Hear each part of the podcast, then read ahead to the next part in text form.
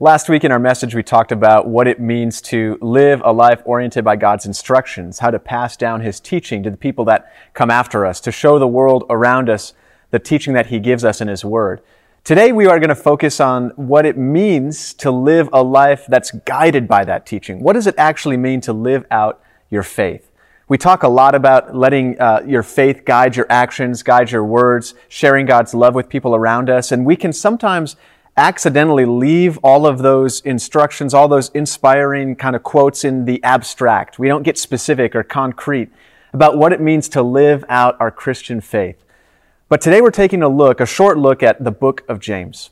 James chapter 2. And we're going to spend some time reading through these verses that give us specific instructions, specific outlines as to how to live out our faith, how to measure whether our faith is impacting our actions and our words.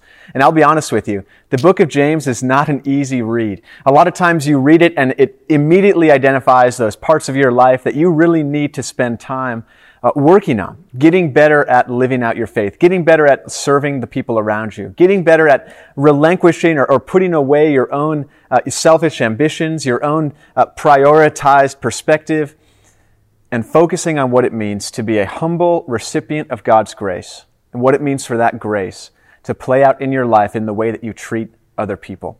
So we're going to read through a part of James chapter 2, verse 8 through uh, verse 18, just 10 verses. And you're going to hear these verses convict you. It's a tough read. It's a challenging read. They're going to identify again those things that we sometimes don't want to think about. The things we're tempted to forget about uh, so that we think we're fine, we're good as Christians. But the reality is, since we live as sinners forgiven by God, we're always struggling with that sinful nature, that tendency to, to pull away from God and do things our own way. And so books like James help us to read and remember those parts of our lives that we specifically, concretely can put our effort and attention into as we ask God to shape us into the people He is designing us to be. So listen in on this part of James chapter 2. Yes, indeed, it is good when you obey the royal law as found in the scriptures. Love your neighbor as yourself. But if you favor some people over others, you're committing a sin. You're guilty of breaking the law. For the person who keeps all of the laws except one is as guilty as a person who has broken all of God's laws. For the same God who said, You must not commit adultery, also said, You must not murder. So if you murder someone but do not commit adultery, you have still broken the law. So whatever you say, or whatever you do, remember that you will be judged by the law that sets you free. There will be no mercy for those who have not shown mercy to others. But if you have been merciful, God will be merciful when He judges you. What good is it, dear brothers and sisters, if you say you have faith but don't show it by your actions? Can that kind of faith save anyone? Suppose you see a brother or a sister who has no food or clothing, and you say, Goodbye, have a good day, stay warm and eat well, but then you don't give that person any food or clothing. What good does that do? So you see, faith by itself isn't enough. Unless it produces good deeds, it is dead and useless. Now, someone may argue, some people have faith, others have good deeds. But I say, how can you show me your faith if you don't have good deeds? I will show you my faith by my good deeds. When we read through those verses in James, it can be so tough for us to hear those phrases repeated at us. We almost feel a little attacked because we're being told by the, the apostle James writing these instructions to the early Christians that faith needs to be seen in the way that you live your life. Now, I want to make something clear because this is a common misinterpretation of the way that God's grace and our actions tie into one another, the connection that they have with one another. You see, our salvation, our identity in God is never, is never dependent on our actions. God's grace, that is a free gift that He's given us through His Son, Jesus Christ, who lived a perfect life, whose life measured up to the perfect law, that the standard that God laid out for His people.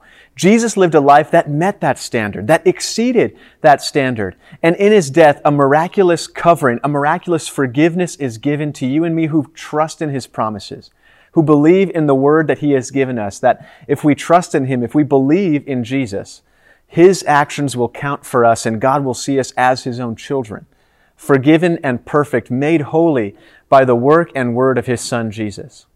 Now the question is, what does that really do to us? If we're still imperfect, but we've been forgiven by God, shouldn't our lives look a little bit different? And the answer, as James would say here, is absolutely yes. You see, it's impossibly It's impossible to be forgiven by God. It's impossible to have faith and belief in Jesus and for it not to have an effect on your life. But the confusion that we sometimes fall into is thinking that our actions are what God waits to see before he gives us that forgiveness. And that's a confusion. That's a misinterpretation. That's a misunderstanding. God forgives us. And out of that forgiveness and out of that new identity as his children flows this new way of life. And though we still will struggle with our habits, we still will struggle with our selfishness and our problems, we know that because God has given us an identity as his own children, he is walking with us and coaching us and guiding us and instructing us in those things that we can work on to become people more like Him. So these verses in James, they tell us, uh, you must not commit adultery, you must not murder. These are the phrases from the Ten Commandments, those familiar laws and commandments that we teach our children here in church that uh, we remember from uh, teachings and from worship together. But then there's also the overarching command Jesus gives His people to love your neighbor as yourself. And so we hear those, those broad commands and we know, okay, there's things I could do better in life. But then James gets hyper specific in this verse. He says, what good is it if you have a neighbor, a friend, a brother or sister you see on the street who doesn't have food or clothing or shelter? And you say, hey, uh, have a good day. May you have food. May you eat well. May you sleep securely. But you don't help them out. Well, what good has your words done? What good have, have you done to, to serve your neighbor? If you're called as a Christian, to evident the love that God has shown you in the way you treat others, then our actions need to back up our words. And our words and actions together are evidence of the faith that we have. We're not proving to God that we're His children. We are showing the world what it means that we've received this adoption into God's family by His grace and His forgiveness. James is just helping us realize that our identity as Christians has a real impact on our lives. It changes us. It truly does. And it shapes us into the people God is designing us to be. People perfect and made holy. That is set apart, different from the world. That means that we aren't guided by our selfish ambitions anymore. We're not driven by revenge or motivated to recompense our neighbor for the things they've done wrong to us. Instead, we live a life guided by patience, by humility, by the forgiveness and mercy that we've received displayed to the world around us, whether or not they reciprocate it whether or not they show it to us as well. We always, as Christians, are given the command to live for others.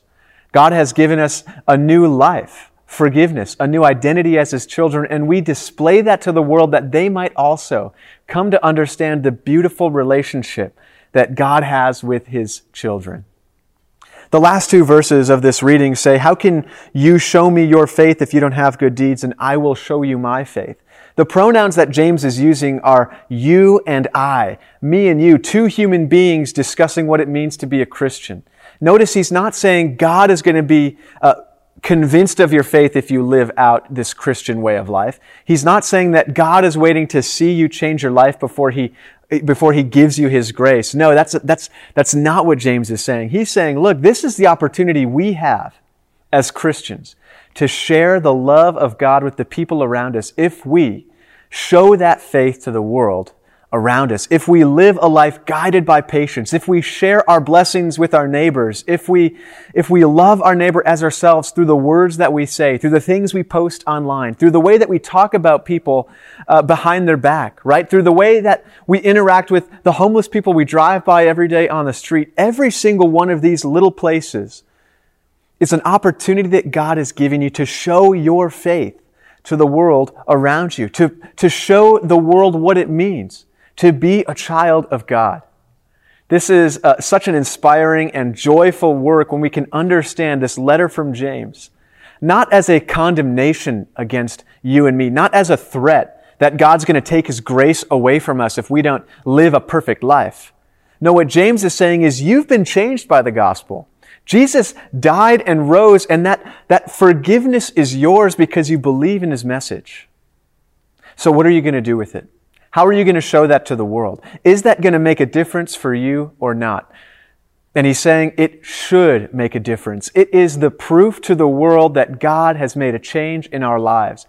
It's an opportunity for witness, for sharing our faith by the way that we live, by the words that we say, by the things that we do. Last week we talked about who's your teacher and who are you teaching. Well, the way that we teach the people around us oftentimes is through our words and actions. We might not even know that they're learning from us, but if we live this Christian life that's changed by the forgiveness we have from God, we are teaching them about the joyful and beautiful relationship God has with his people, those that believe in him. James is a tough read, but I would encourage you to crack it open someday and read through those short chapters just to see how might God be pushing you to, to, to work on a few specific things in your life to better show the world that His love has made a difference in your life.